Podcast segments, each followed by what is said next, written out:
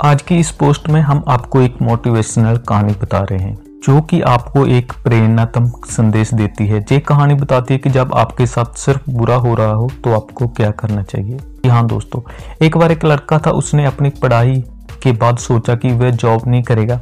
वह अपना खुद का कोई काम शुरू करे। और उसने अपना खुद का काम शुरू कर दिया। कुछ महीने उसका काम बहुत अच्छा चला, लेकिन धीरे धीरे किसी कारण उसका काम ठप हो गया। ऐसा होने पर वह लड़का धीरे धीरे तनाव में रहने लगा। उसने सोचा कि जो सपना उसने देखा था, वह सपना उसे प्राप्त नहीं होगा।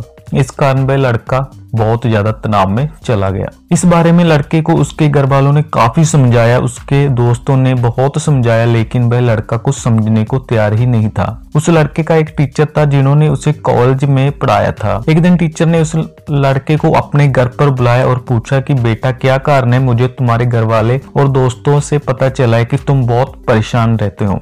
तो उस लड़के ने बोला, टीचर, क्या बताऊँ? मैंने पाँच छह महीने अपना खुद का काम शुरू किया था। मैंने उस काम में बहुत मेहनत की, लेकिन कुछ भी नहीं बन पाया। काफ़ी प्रयास किए, लेकिन परिणाम शून्य रहा। टीचर ने कहा बेटा इसमें घबराने वाली तो कोई बात ही नहीं है। ज़िंदगी में काफ़ी लोग फेल होते हैं।